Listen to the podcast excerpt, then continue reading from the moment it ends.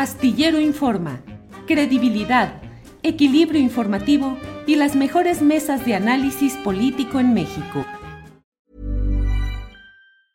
I'm Sandra, and I'm just the professional your small business was looking for. But you didn't hire me because you didn't use LinkedIn jobs. LinkedIn has professionals you can't find anywhere else, including those who aren't actively looking for a new job but might be open to the perfect role, like me. In a given month, over 70% of LinkedIn users don't visit other leading job sites. So if you're not looking on LinkedIn, you'll miss out on great candidates like Sandra. Start hiring professionals like a professional. Post your free job on linkedin.com/people today. Hey, it's Danny Pellegrino from Everything Iconic. Ready to upgrade your style game without blowing your budget? Check out Quince. They've got all the good stuff, shirts and polos, activewear and fine leather goods, all at 50 to 80% less than other high-end brands. And the best part? They're all about safe, ethical, and responsible manufacturing. Get that luxury vibe without the luxury price tag. Hit up quince.com slash upgrade for free shipping and 365-day returns on your next order. That's quince.com slash upgrade. Arturo Cano, buenas tardes. Muy buenas tardes, Julio, Daniela, ¿cómo estás? Gusto en verte por aquí. Este, Hola, ¿qué tal? Quienes nos acompañan. Bien, Daniela Pastrana, buenas tardes. Hola, ¿qué tal, Julio? Arturo, Federico, un gusto. Gracias. Federico Bonazo, buenas tardes. Buenas tardes, qué gusto compartir ahora con Daniela, con Arturo. Gracias por, por invitarme, Julio. Al contrario, Federico. Arturo Cano, ¿cómo ves todo este asunto? El presidente de la República anuncia ya un plan de reconstrucción en, el, Acapulco, luego del huracán, y la discusión acerca de eh, fideicomisos judiciales para los damnificados de Acapulco o no, fideicomisos públicos, es, es mm, engañosa la redacción o ambigua la redacción de la ministra Piña, que ofrece analizar fideicomisos públicos o en fideicomisos públicos se incluye el ejército, el propio poder legislativo, en fin. ¿Cómo vas viendo todo este tema, Arturo Cano? Pues eh, en día de dulce o trucos, Julio, Sí. eh, lo que lanza la, la presidenta de la Suprema Corte puede ser un, un dulce con sabor amargo, porque como tú lo has hecho ver desde que, desde que se va a conocer la carta de la, de la ministra, pues hay una, una referencia a los fideicomisos públicos en general, no en particular a estos fideicomisos que forman parte del, litigio. Entonces, podría eh, eh, tratarse de una jugada encaminada a abrir la discusión sobre el resto de los fideicomisos, algunos que maneja el Poder Legislativo, otros del Ejecutivo, particularmente los de las Fuerzas Armadas, que según algunas versiones, pues manejan cantidades muy superiores a las de los fideicomisos que se pretende sean eh, devueltos a la tesorería de la Federación por el Poder Judicial. Eh, en ese marco se da este anuncio del programa de 20 puntos del, del presidente. Eh, el presidente López Obrador había dicho que eh, habría recursos ilimitados para poner de pie Acapulco.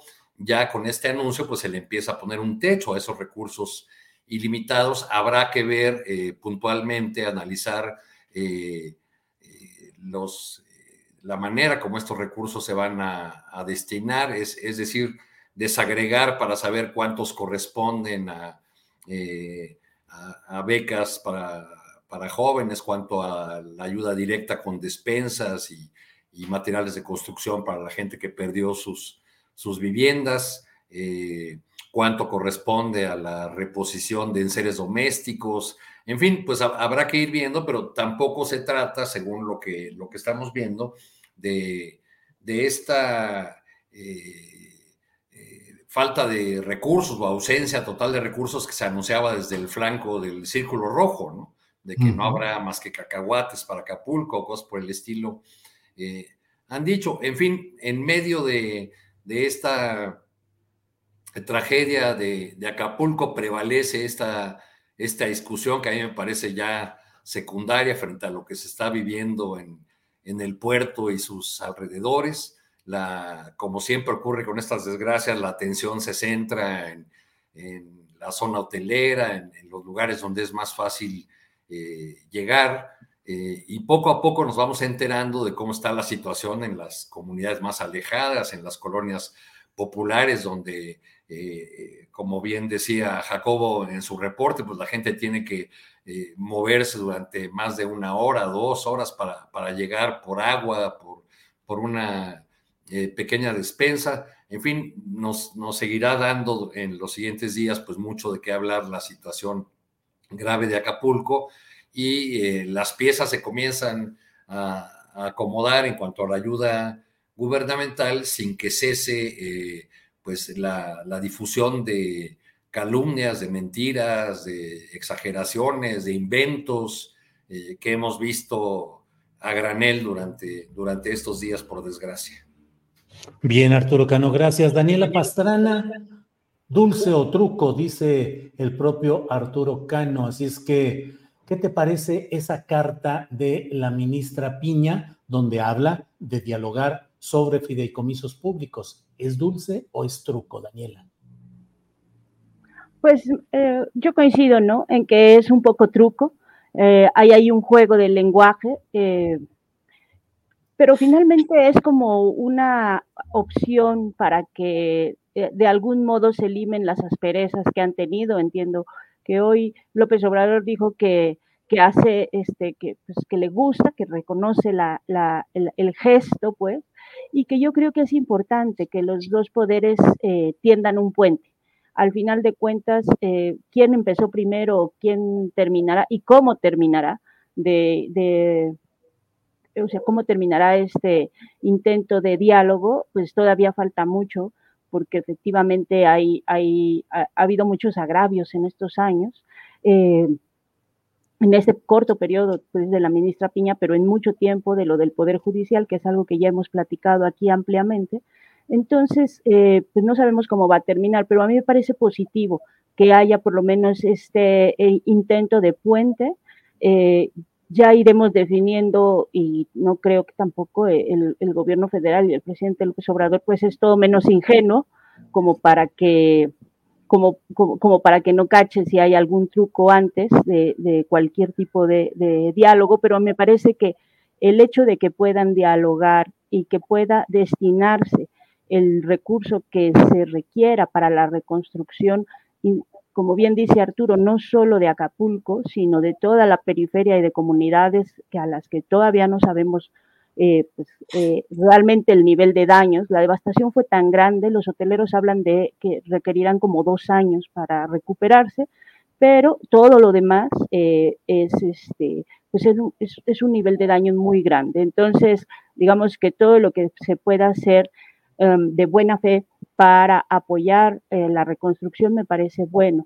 Y digo de buena fe, Julio, porque pues lo que hemos visto lastimosamente en estos días ha sido pues como la revisión de lo que vimos en algún momento de la pandemia, que es el uso político de una tragedia eh, y que me parece eso sí muy, muy, muy lamentable, ¿no? Toda la desinformación y todo el, eh, el no, el no trabajar para cooperar, en el que parece que a algunos se les olvida eh, o les deja de importar la tragedia que se está viviendo allá y eh, pues lo aprovechan para cobrarle, cobrarle eh, culpas, ¿no? O cobrarle, pasarle el costo a, al gobierno federal, sobre todo.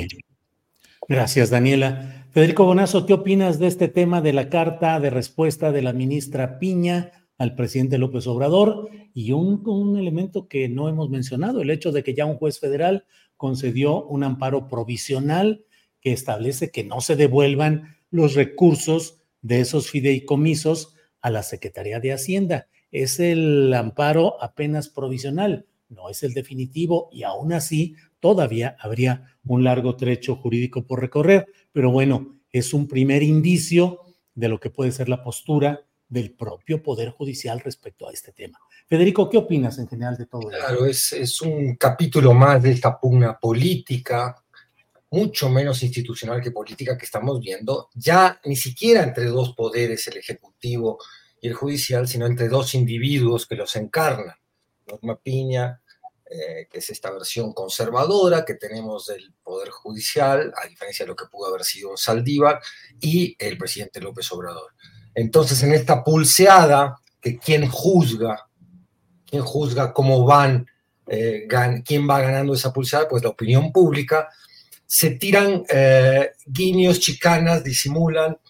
Eh, por ejemplo, la, ministra cuando propone que, que sí se usen los fideicomisos, usando este subterfugio de no decir de cuáles se habla sin definirlos, le pasa la jugada de ajedrez al presidente. La, ministra dice, bueno, está bien, todos dicen que el presidente es un gran ajedrecista. ¿Quién es? Este, Bobby Fischer o Capablanca. Bueno, yo soy Capablanca. Entonces aquí te va otra jugada de ajedrez con la cual lo que te pongo a ti es la pelota otra vez en tu tablero para que tengas que moverte ante esa opinión pública que está juzgando nuestra pulseada y lograr eh, seguir eh, conquistando los pequeños espacios que son mucho más no sé, baratos o, poco importantes de lo que, a menos interpreto yo, en este asunto puntual eh, podrían ser, eh, representar para, el bien público. Eh, veremos, veremos con qué sale. Sabíamos que a esta jugada política la, iba a acompañar una jugada judicial, que es la del amparo. Es decir, el amparo pone al descubierto cómo se mueve esa familia judicial. Entonces, sí, eh, yo creo que en todos los ámbitos que podemos analizar ahora, o como un paréntesis conceptual, nos vamos a topar con dos males muy, muy grandes. Uno es la pérdida absoluta de los escrúpulos, es decir, el valor ético en tantos ámbitos, lo estamos viendo en el mundo, lo estamos viendo en México, eh, se ha devaluado muchísimo. Ya no interesa tanto ante esa opinión pública que después son electores y que hay que convencer, eh, las posturas éticas, podemos ver cualquier tipo de barbaridades. Eh, y luego la polarización de la discusión, este reduccionismo binario que yo siempre lo denuncio, termina haciendo que muchas veces los ciudadanos nos preocupemos por estas nimiedades, que si le dijo lo del fedicomiso, que si no se lo dijo.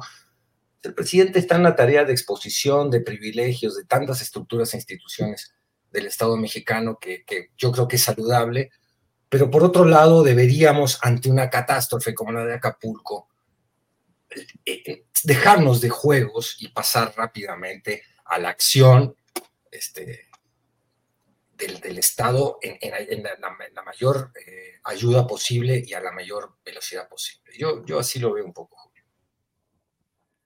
Bien, gracias. Eh, Arturo Cano, Arturo, em, entre otros de los temas de estas horas está el que ya abordamos hace un ratito con Alberto Escorcia, el uso de inteligencia artificial, dicen, entre ellos el propio Martí Batres, para generar apariencias, para generar videos, audios que establecen palabrería o posturas contrarias a las que realmente tienen esas personas. Eh, asegura que es eh, adulterado el audio que está caminando en el cual eh, Martí Batres estaría dando instrucciones para boicotear a García Harfos y apoyar a Clara Brugada. Por cierto, si me permiten, si ya está, Santillán, pongamos el, um, eh, el anuncito para quienes quieran cooperar con Alberto Escorcia. Ahí lo pueden ver. Eh, súbele un poquito ahí para que se pueda ver. Ahí está, ahí está el dato. Eh, eh, ahí pueden hacer depósito bancario, ahí está la cuenta clave, el banco, a nombre de Alberto Escorcia, enviar comprobante, todos los datos. Le pueden tomar una fotografía quienes quieran tener los datos, tener una fotografía para luego reproducirlos o asomarse a la página de él, que es en lo que sigue eh, así se llama la página de él. Bueno, gracias, gracias por esto. Entonces, Arturo, mm, ¿qué te parece esta guerra tecnológica de adulteraciones en terreno como lo que está sucediendo en la Ciudad de México, Arturo? Pues hay que agradecer, Julio, para empezar, que existan colegas que hayan dedicado su tiempo y su vida profesional a, desenmarañar todos los retos que nos implican las las tecnologías. Es muy, muy interesante lo que, lo que expuso eh, Escorcia sobre este eh, audio eh, que él, señala como truqueado, pues, dando, dando las evidencias de cómo ninguna persona habla así, de, de cómo se muestra en una gráfica la voz normal, digamos, de una persona y cómo aparece cuando ha sido truqueada mediante la inteligencia artificial. Más allá del asunto meramente tecnológico, lo que, lo que nos deja este supuesto audio de, Martí Batres o este audio atribuido a Martí Batres, además eh, por cuentas que eh, promueven la candidatura de Omar García Harfuch, pues es eh, esa sensación de, que nuestro debate público está ya torcido por manipulaciones y por trampas, por trucos, este, que, que, según el bando al que se adscriban algunos, se aplauden o se, o, se rechazan. Eh, digamos, cuando se dieron, se han dado a conocer audios eh, fruto de grabaciones ilegales, hay aplausos de un lado si se trata de enemigos de la 4T y, o, viceversa, ¿no? Del, otro lado, si, si es eh, el otro bando. Estoy pensando, por ejemplo, en, lo mucho que se ha aplaudido, las revelaciones que ha ofrecido la gobernadora de Campeche, eh, eh, Laida Sansores, este, y, bueno, pues ahora que, que, aparecen estos ya en el marco de, fuego que es que amigo, porque yo no sé cómo llamar fuego amigo, algo así como, como lo que está ocurriendo en la, alrededor de la candidatura de García Harfuch, pues bueno, pues están usando todos los, todos los recursos, incluyendo el del chantaje, porque a mí me parece en estos días eh, muy importante al margen de esta eh, supuesta llamada o de este audio inventado a Martí Batres, me parece más interesante esa declaración de uno de los líderes del Partido Verde, de Jesús Esma, eh, amenazando con eh, dejar la coalición si el candidato no es Omar García Harfuch.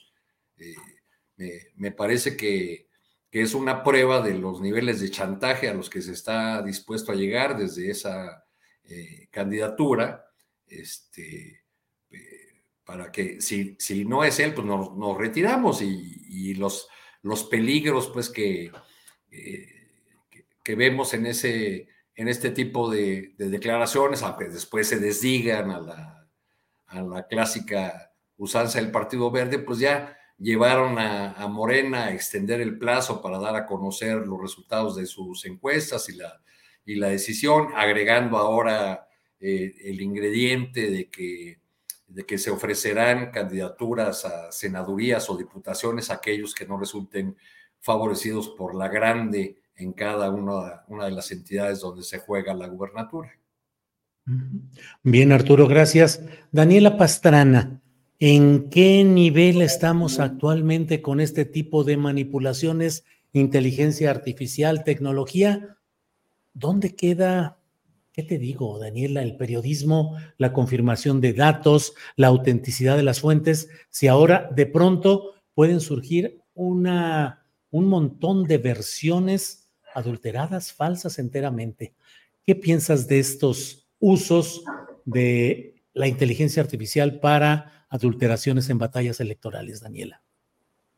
Pues es la nueva, la, nueva modalidad, Julio, un poco lo que decía Federico hace un rato, la pérdida de, referentes eh, éticos en muchos sentidos de nuestra vida, también lo que estaba comentando Arturo, yo tengo, o sea, eso no, no puede ser fuego amigo, eh, lo que estamos viendo en torno a la candidatura de Omar García Harfuch. Mira, más allá de la inteligencia artificial, de si se usó, ¿no? Porque eso llama mucho la atención, por supuesto, porque a todos nos atemoriza que se maluse nuestra voz, que se maluse nuestra imagen, eh, que es que eh, todo lo que tenga que ver con el, con el uso de equivocado o erróneo de nuestra eh, de, nuestra identidad por, eh, con herramientas tecnológicas, entonces llama mucho la atención. Pero yo desde que lo oí ayer me parecía absolutamente inverosímil. E inverosímil porque cualquiera de, no sé, eh, tú y Arturo y quien haya conocido a Anabel, que es la persona a la que se refiere como Ana, ¿no? pues sabe que es absolutamente inverosímil que Anabel tenga una relación medianamente cercana con Martí y por, mucho por también el carácter y las posiciones de Anabel, ¿no?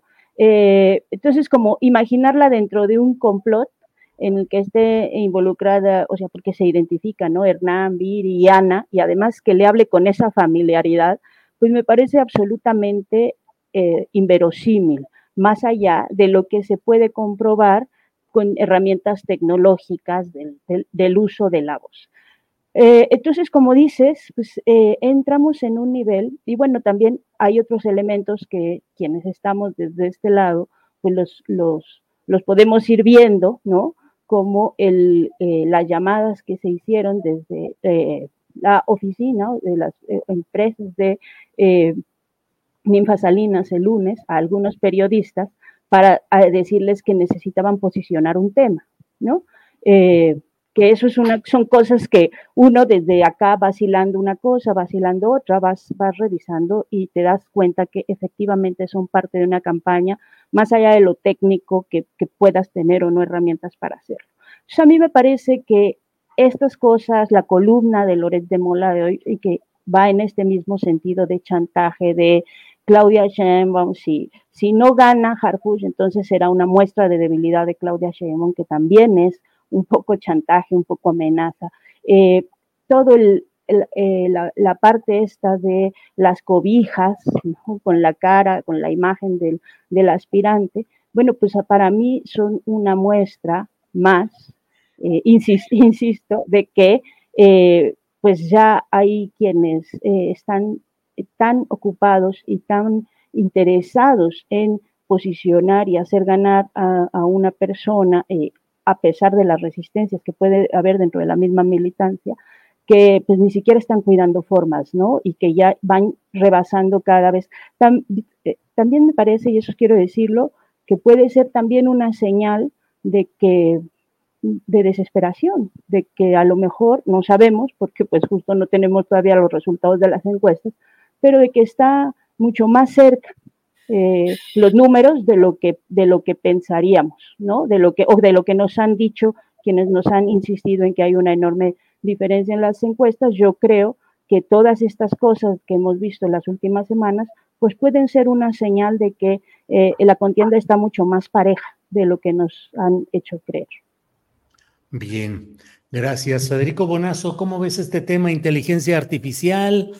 Guerra sucia, tecnológica y la batalla, chantaje o en qué fase vamos en la Ciudad de México respecto a candidatura al gobierno por parte de Morena. Federico.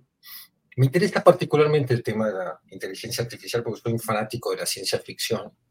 Nunca olvidaré la impresión de cuando vimos Terminator, allá en mi adolescencia, y hay una escena muy brutal en Terminator donde eh, le explican a uno de los personajes que esta computadora que toma el mundo toma conciencia de sí misma en una fecha. Y, ese, esa descripción tan vívida de un ser absolutamente eh, digital, mecánico, eh, que tome conciencia de sí y que haga de esa conciencia la destrucción del mundo, me impresionó mucho. Y es un tema que he seguido bastante. Ahora, las, últimas eh, notas de tipos como Harari o este otro funcionario de Google que renunció porque se dio cuenta de que la inteligencia artificial lo estaba manipulando emocionalmente.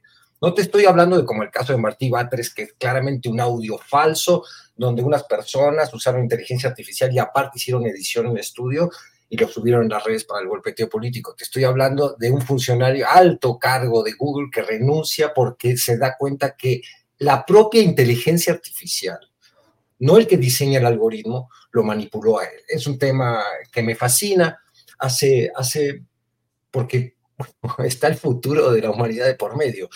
Eh, recuerdo hace unos meses que llega un amigo músico y me dice, oye, ¿ya escuchaste Yesterday cantada eh, por Freddie Mercury, el cantante de Queen, y yo digo, eso es imposible.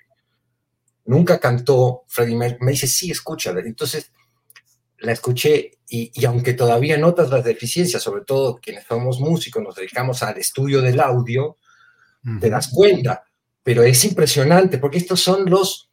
Ah, inicios de una tecnología cuyos alcances no podemos en este momento calibrar bien.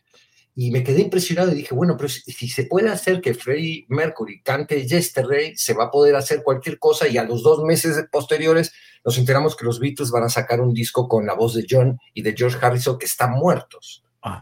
Entonces, eh, hoy yo a mi amigo, a mi colega de, de, mi estudio donde yo trabajo, Alex García, le pedí también, le dije, oye, voy a salir ahí con Astillero, hazme un estudio del audio de Martí Batres, por favor, Ve, analicemos las frecuencias, el rango dinámico, todos los parámetros que nos uh, ayudan a nosotros a entender de qué se trata. Y es uh, una trampa mmm, no tan bien urdida como podría.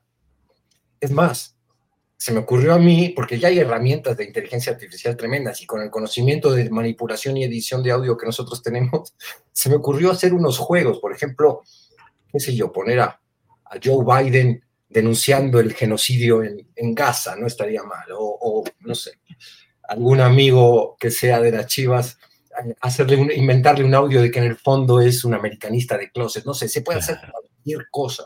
Hoy en día, eh, de hecho, eh, vamos a empezar a ver eh, manipulaciones mucho mejor ensambladas, con ediciones mucho mejor eh, manipuladas de tal manera que también a los que entendemos un poco técnicamente el asunto nos sea más difícil detectar la intervención de la, inter de la, inteligencia artificial. Dicho todo esto del aspecto técnico de un problema que, que me parece, me resulta muy, muy interesante, también hay herramientas de inteligencia artificial que están siendo generadas para detectar las trampas. Eh, lo que yo no puedo creer es eh, que se use con, este nivel de, falta y de rigor, y falta absoluta de escrúpulos, eh, herramientas tan peligrosas. Eh, porque además está esta ley de que mucho más fácil es instalar, se requiere mucha menos energía instalar una mentira que la que se requiere para desarmar. Entonces, en lo que los técnicos salen a decir esto es un invento, este no, porque luego va a pasar con la imagen, ahora son audios, uh -huh. pero en algún tiempo lo vamos a ver con la imagen. Entonces, eh, bueno, es muy importante que haya una cultura de desenmascaramiento de este tipo de trampas que van a estar siempre usadas por, por estas bandas que han perdido cualquier noción ética, ¿no? Y una democracia que pierde ciertas reglas del juego éticas, cierta lealtad, también se deteriora. Yo, yo creo que eso es absolutamente preocupante. Bien, Federico, gracias. Eh, mira lo que son las cosas, Arturo Cano, a reserva de pasar a otro tema, pero ya tienen incluso una imagen del Tuco, todos unidos contra Omar. Por favor, la imagen que tenemos ahí.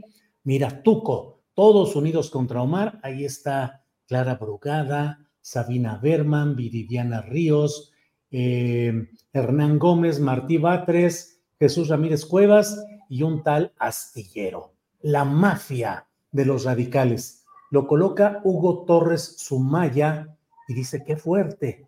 Eh, Hugo Torres Sumaya, cuya cuenta es abiertamente promotora de la candidatura de Omar García Harfus y que, según algunas versiones, forma parte o tiene alguna relación política con Víctor Hugo Romo.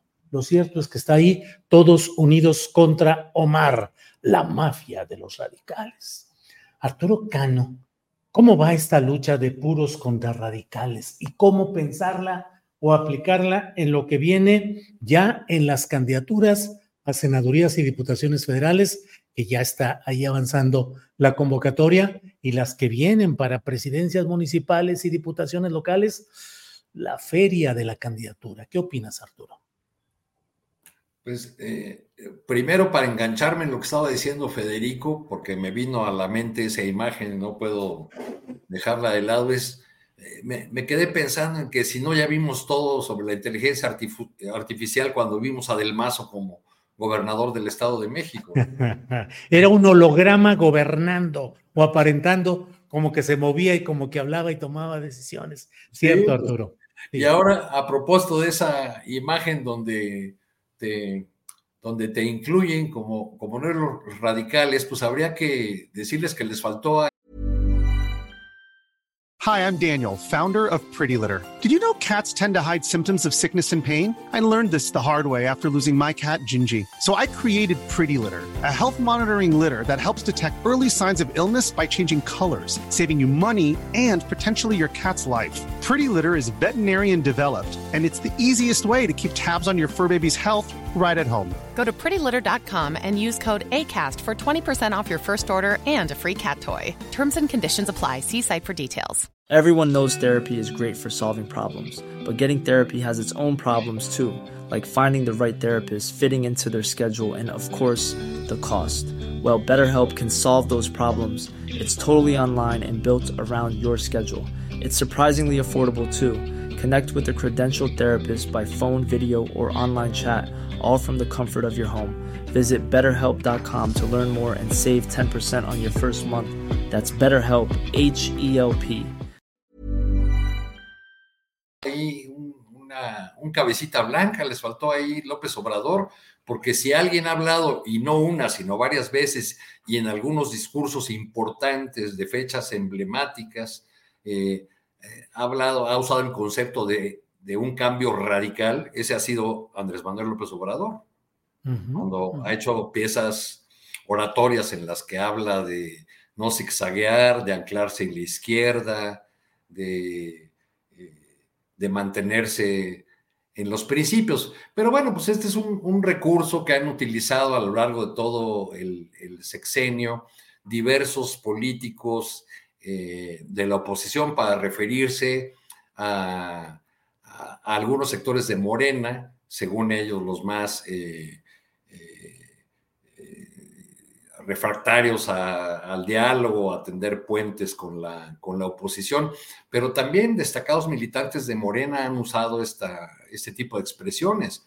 En el Senado de la República, por ejemplo, Ricardo Monreal durante mucho tiempo instaló en los periodistas o en una buena parte de periodistas que cubren esa fuente y en columnistas la idea de que todo aquello que no dejaba fluir los acuerdos en el Senado era culpa de los duros de Morena, de los radicales de Morena. Entonces, eh, esto ha, eh, ha, venido a convertirse, ese tipo de expresiones, como en una mala palabra o como en algo que no, eh, como en algo que marca para mala una corriente de, de opinión dentro de la cuarto TEC, cuando debería ser, por el contrario, un motivo de orgullo ser eh, parte de los radicales, de los que no eh, zigzaguean, de los que permanecen anclados a, en la izquierda o en los, o en los principios que, dieron origen a su movimiento. Pero bueno, pues así, así ha sido este, eh, este hilo narrativo ahora para favorecer a la campaña de Omar García Harfus. Recuerdo un anuncio muy similar a este que nos mostraste hace un momento, Julio, eh, contra Claudia Sheinbaum, ¿no? cuando uh -huh. comenzó la, eh, eh, comenzaron esas semanas de la interna morenista, la, la, Ciudad de México fue tapizada por unos este, carteles así rojo, negro, donde, donde se tachaba a, a Claudia Sheinbaum de ser la dura o la parte radical de, del movimiento de la 4T, entonces pues ahora son los mismos, los mismos ingredientes. Con respecto del, de las listas que, que vienen, pues lo, lo, que estamos viendo es una eh, que asoma la operación cicatriz este, por anticipado y ya están eh, repartiéndose al menos las intenciones de eh, garantizar espacios a aquellos que no logren quedar en la encuesta, sea porque no figuran en, esos ejercicios demoscópicos con buenos números, o sea porque en la entidad en cuestión se decida por la cuestión de género que sea una mujer la candidata.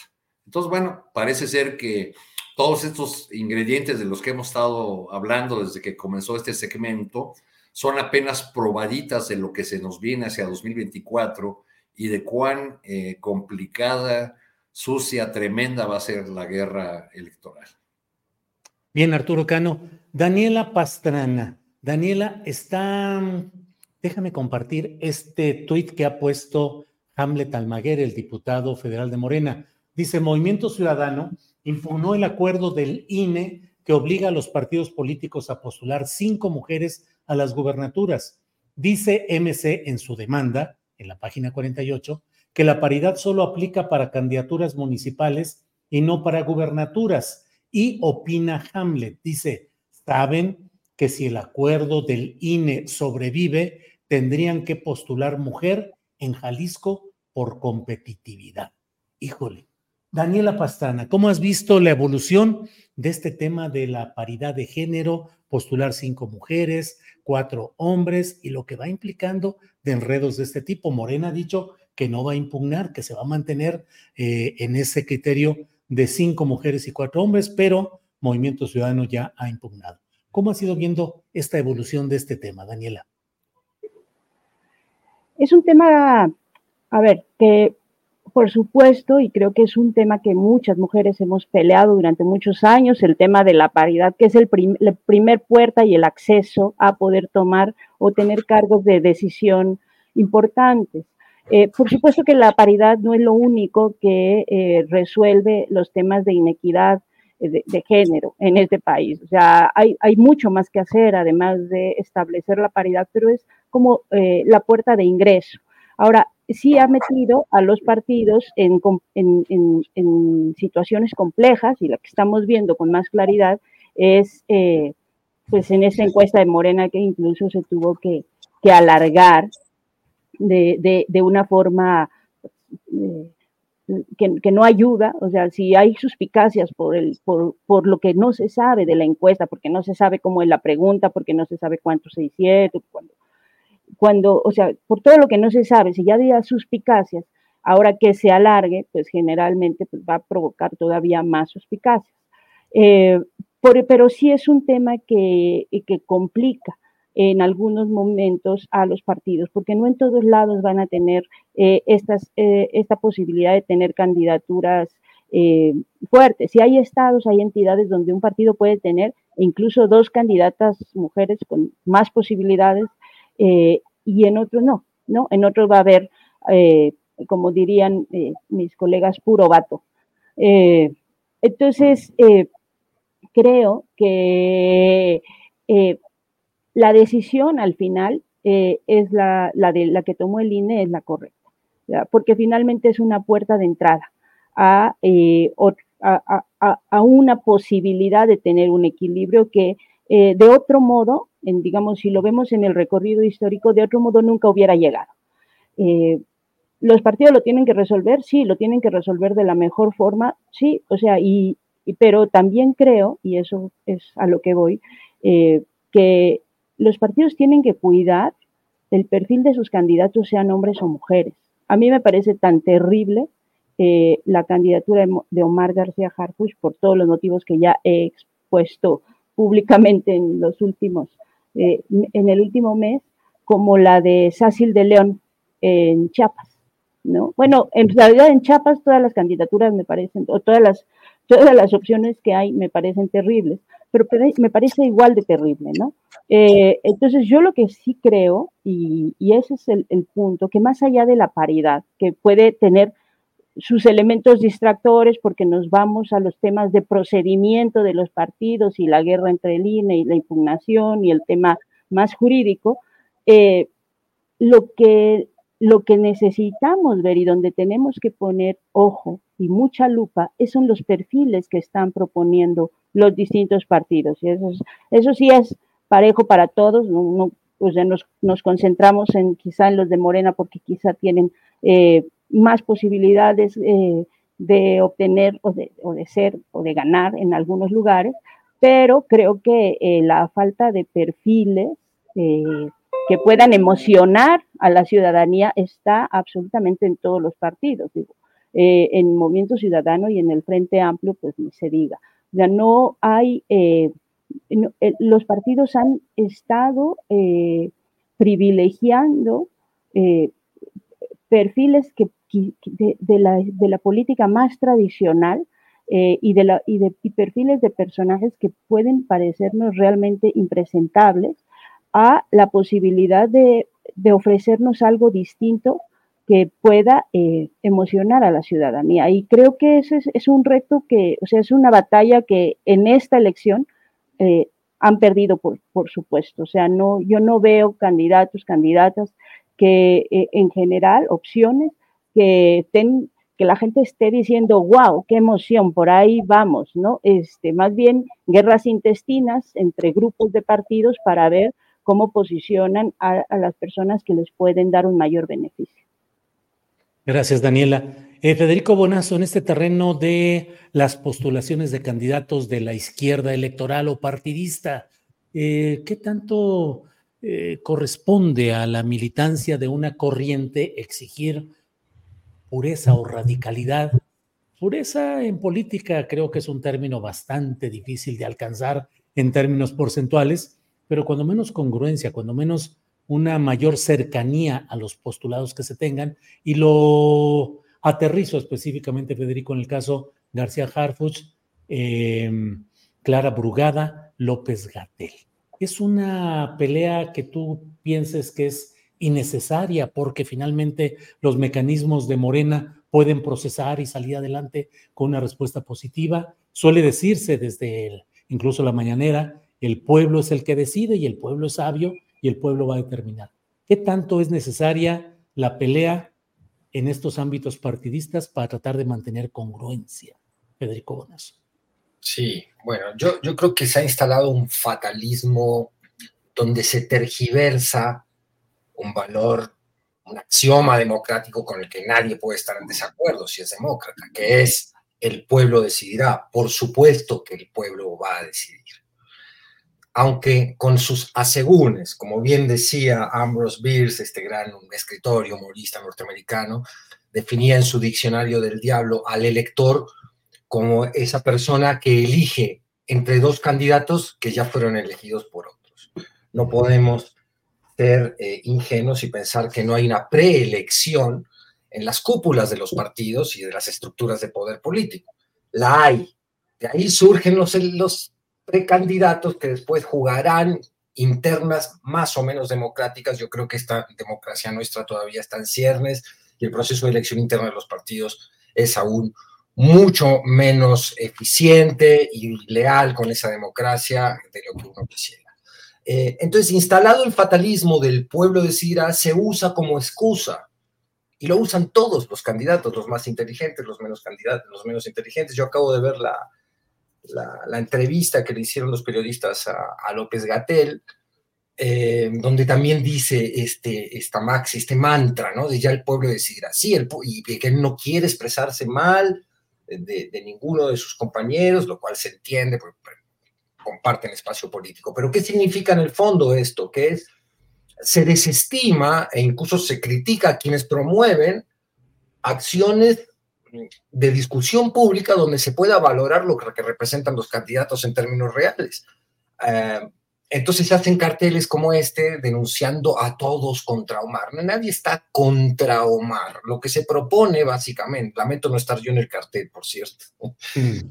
eh, lo que se propone es abramos la discusión de quién es Omar en términos políticos, de qué representa el trampolín de la Ciudad de México para el 2030, abramos la mira, eh, nadie quiere desunir nada, nadie quiere romper nada. En realidad, las fracturas de Morena son mucho más evidentes por culpa de, de, la cúpula del partido, de los militantes de Morena, de las tribus internas que se disputan eh, ya ese espacio político, que de los que estamos desde afuera haciendo ciertas críticas, simpatizando con la 4T y queriendo que se instale realmente un programa de izquierda y no esta desbandada desideologizada en la cual pues se puede llamar a cualquiera que a formar parte de las filas de Morena. Entonces, eh, este fatalismo de ya el pueblo decidirá parecería querer anular una discusión fundamental de, de calibrar, de estudiar, de exponer las virtudes y defectos de los candidatos.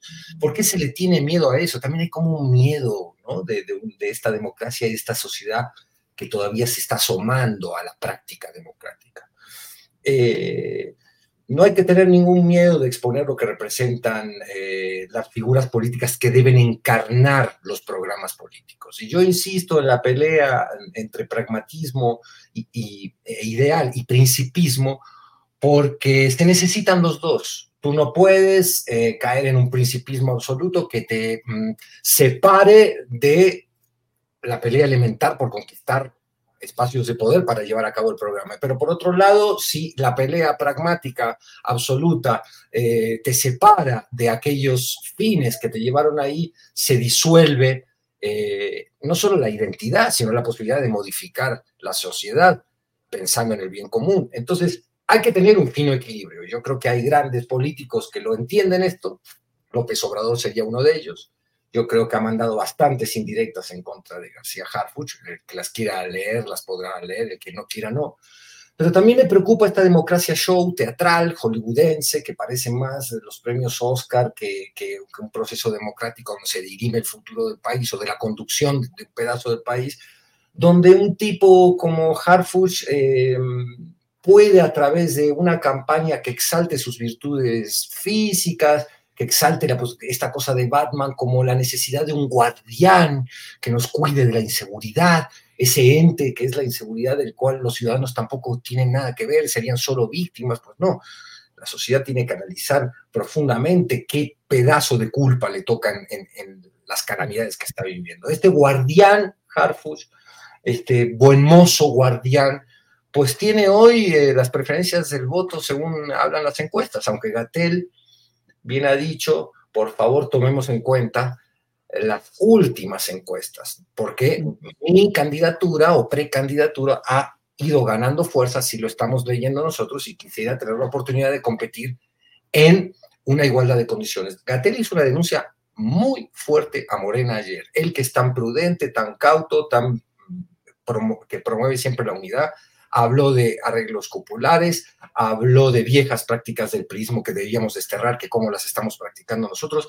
Yo le recomiendo al público que vea la entrevista con los periodistas, donde desde un tono muy moderado, lo que dice es, es muy fuerte. Bien, Federico, muchas gracias. Eh, Arturo Cano, ya estamos, vamos encaminándonos al final del programa, pero mira, reforma y reproducido en varios medios está eh, informando que Marco Cortés ya les dijo eh, a los integrantes del Comité Nacional del PAN el lunes pasado que el Frente Amplio por México va a presentar candidaturas de hombres a los gobiernos de la Ciudad de México, de Yucatán, de Puebla y de Veracruz, lo cual, de darse así, pues implicaría, según esto, que en eh, la Ciudad de México pudiera ser Santiago Taboada, en Puebla Eduardo Rivera, alcalde de la capital del estado, em, en Mérida, quien fue, eh, perdón, en Yucatán, quien fue alcalde de Mérida, Renán Barrera. Serían algunos de los nombres que se están dando. Y que en Veracruz el PRI sería el que pondría candidatura, que sería para variar alguien de apellido Yunes, José Yunes o Héctor Yunes. Y que en Jalisco no habría, podría ser alguien sin etiqueta partidista, sino más bien una candidatura ciudadana probablemente de un hombre. ¿Va el todo con fuerza, Arturo Cano? ¿Qué tanta viabilidad le ves a estas precandidaturas si es que avanzan, que ya se ha platicado mucho sobre ellas? ¿Cómo ves a la oposición que luego nos olvidamos mucho de ella? ¿Cómo la ves? ¿Cómo va? ¿Cómo va caminando Arturo? Pues ahí van haciendo sus pininos donde tienen posibilidades o, donde creen que pueden mantener eh, posiciones. Yo eh, me he mantenido en contacto últimamente con, con amigos de, Yucatán, por ejemplo, y me dicen que en, ese lugar que durante mucho tiempo fue eh, una disputa bipartidista, PRI-PAN, hay, hay una una gana muy grande entre los ciudadanos, según les indican las encuestas, de, cambio y que el cambio no es eh, el PAN, porque es el, partido que está gobernando actualmente, el PRI tampoco significa gran cosa, de ahí que el desprendimiento de Ramírez Marín, eh, pues no ayudó nada a esa eventual eh, candidatura que, buscaba el ex senador, senador priista este, yo, yo creo que, que, la oposición pues está apostando en, muchos de estas, eh, en muchas de estas entidades que, mencionaste ahora o que mencionó Marco Cortés, el dirigente del PAN, pues apunta a que ocurra una verdadera tragedia con Morena o que, o, que tengan muchos eh, errores sus candidatos o que se elijan los candidatos que se desvanezcan o que se desmoronen, como ya ocurrió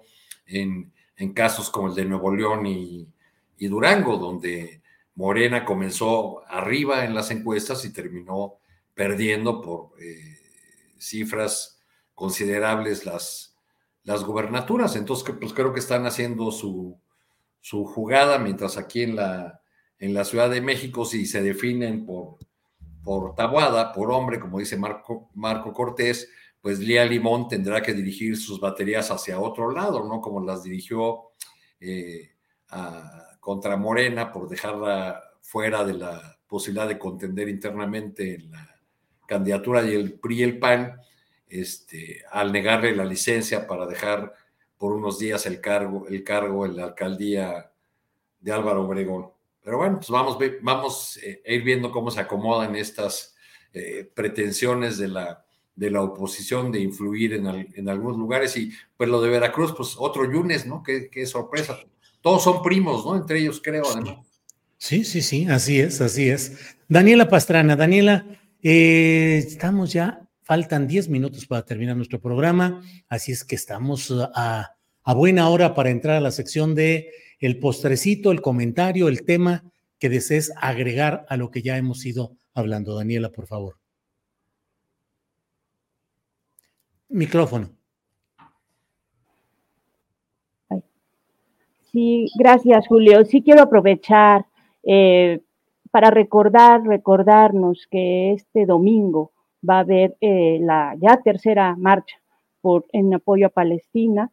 Eh, ayer hubo señales importantes, Bolivia rompió relaciones con Israel, Lula habló de que es un genocidio, Boris y, Petro llamaron a cuentas a sus embajadores y creo que muchos nos hemos estado preguntando eh, sobre la posición de México.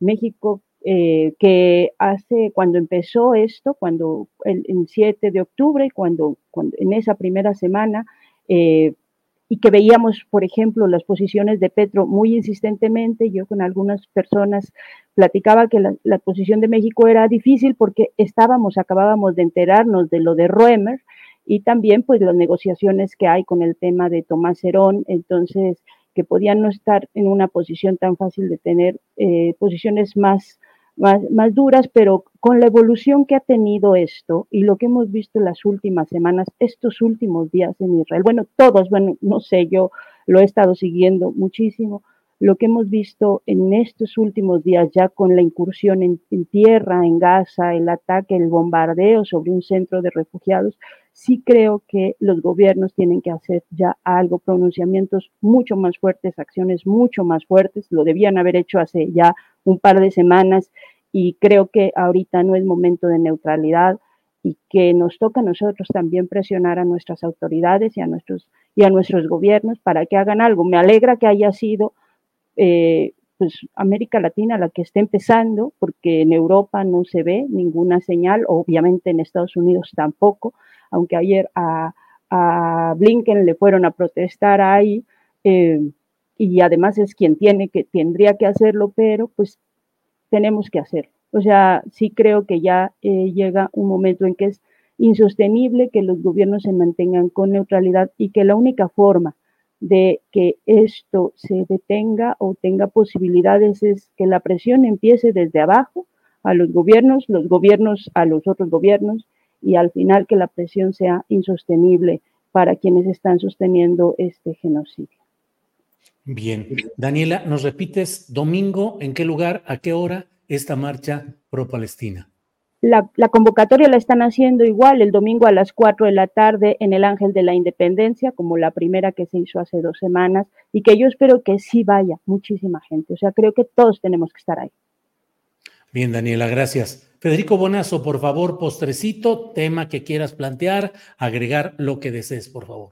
Gracias. Quiero, quiero eh, continuar con, lo que dijo Daniela sobre el tema de Palestina para cerrar, porque siento yo que si hubiéramos sido habitantes de la Segunda Guerra Mundial y en esa circunstancia histórica hubiera habido la posibilidad que tiene hoy la humanidad de recibir la información en tiempo real, eh, ¿qué hubiéramos hecho con el nazismo y los crímenes del nazismo? Eh, nos hubiéramos eh, subordinado a toda una serie de consideraciones económicas, geopolíticas, de conveniencia, de por qué podemos o no podemos decirle a Estados Unidos que deje de apoyar el genocidio y de financiar el genocidio palestino. Yo, yo creo que es urgente asistir a la marcha, cobrar conciencia de lo que estamos atestiguando como humanidad. Si, un, si una tragedia, si un crimen de esta magnitud deja ya de conmovernos y hay otras cosas a las que le damos muchísima más importancia, creo que ahí, no sé, ganó un proyecto de indiferencia con el que yo no puedo estar de acuerdo. ayer eh, renuncia Volker, Volker Tork, que es el alto comisionado de las Naciones eh, Naciones Unidas para Derechos Humanos, perdón, eh, en una carta brutal que ha pasado desapercibida a la prensa. Eh, es una carta donde él dice, estamos viendo un genocidio, pero de, de, cuaderno, o sea, se ha cumplido con todas las reglas que nos hacen afirmar que estamos atestiguando un genocidio y hemos fallado y por eso renuncio, no podemos seguir. Y, así la UNICEF dice, por favor, dejen de matar niños, y así Amnistía Internacional que está eh, mostrando el uso de fósforo blanco, y así eh, la Cruz Roja Internacional, y así todas las personas que tienen contacto directo con este horror y que lo están atestiguando, están clamando por conciencia al resto de esta sociedad globalizada en la que vivimos, que muchos se han manifestado en estadios de fútbol, en marchas muy importantes y que deben seguirlo haciendo, pero ya hay algunas, hay una diputada que se me escapa el nombre ahora de Podemos en España que ya está proponiendo medidas concretas. Eh, primero retirar embajadores, después sanciones económicas a Israel, después la rotura de, relaciones si fuera necesario. Y hay otras manifestaciones muy importantes eh, en, por ejemplo, en Estados Unidos, en una de las fábricas de armamento que, manda, que, fabrica los, los misiles eh, eh, que usa Israel. En fin, yo creo que si no se mueve la sociedad global, vamos a seguir atestiguando todos los días un horror inconmensurable, estas caras de las niñitas, de los niños palestinos, que en sus ojos tú ves el asombro de quien no entiende lo que le está sucediendo y por qué le está sucediendo. Eh, ya si perdemos la sensibilidad de eso estamos, estamos arruinados como especie, ¿no? Entonces hay que ir el domingo a la marcha, creo yo, sin duda. Bien, Federico, gracias. Arturo Cano, por favor, postrecito. Tu micrófono. Después de las palabras de Daniela y Federico, pues no, no me queda mucho que agregar. Yo creo que solamente insistir en en el llamado de que al, gobierno de México, a su diplomacia, a tomar una posición más, más firme y espero que esta marcha del domingo sea eh, pues parte de, este llamado. No olvidar tampoco que, eh, que, en, nuestro país las, las fuerzas políticas que se colocan del lado del Estado de, Israel, aún eh, con las atrocidades que están a, a, la vista de todo el mundo, este, algún día tendrán que rendir cuentas sobre ese posicionamiento, sobre esa eh, actitud eh, de colocarse del lado del horror. Bien, pues Arturo, muchas gracias. Eh, Daniela, Federico, Daniela Pastrana, muchas gracias. Buenas tardes, aquí seguimos. Gracias, Daniela. Muchas gracias, sin gusto siempre platicar con ustedes. Gracias. Federico Bonazo, muchas gracias y buenas tardes. Al contrario, Julio, un abrazo muy fuerte a Daniela, a Arturo y a ti. Arturo, gracias, buenas tardes. Estamos viendo, gracias a todos. Small details are big surfaces. Tight corners are odd shapes. Flat, rounded, textured or tall. Whatever your next project, there's a spray paint pattern that's just right because Rust new Custom Spray 5 and 1 gives you control with five different spray patterns. So you can tackle nooks, crannies, edges, and curves without worrying about drips, runs, uneven coverage, or anything else. Custom Spray 5 and 1. Only from Rust Hi, I'm Daniel, founder of Pretty Litter. Did you know cats tend to hide symptoms of sickness and pain? I learned this the hard way after losing my cat, Gingy. So I created Pretty Litter, a health monitoring litter that helps detect early signs of illness by changing colors, saving you money and potentially your cat's life. Pretty Litter is veterinarian developed, and it's the easiest way to keep tabs on your fur baby's health right at home. Go to prettylitter.com and use code ACAST for 20% off your first order and a free cat toy. Terms and conditions apply. See site for details. Para que te enteres del próximo noticiero, suscríbete y dale follow en Apple, Spotify, Amazon Music, Google o donde sea que escuches podcast. Te invitamos a visitar nuestra página julioastillero.com.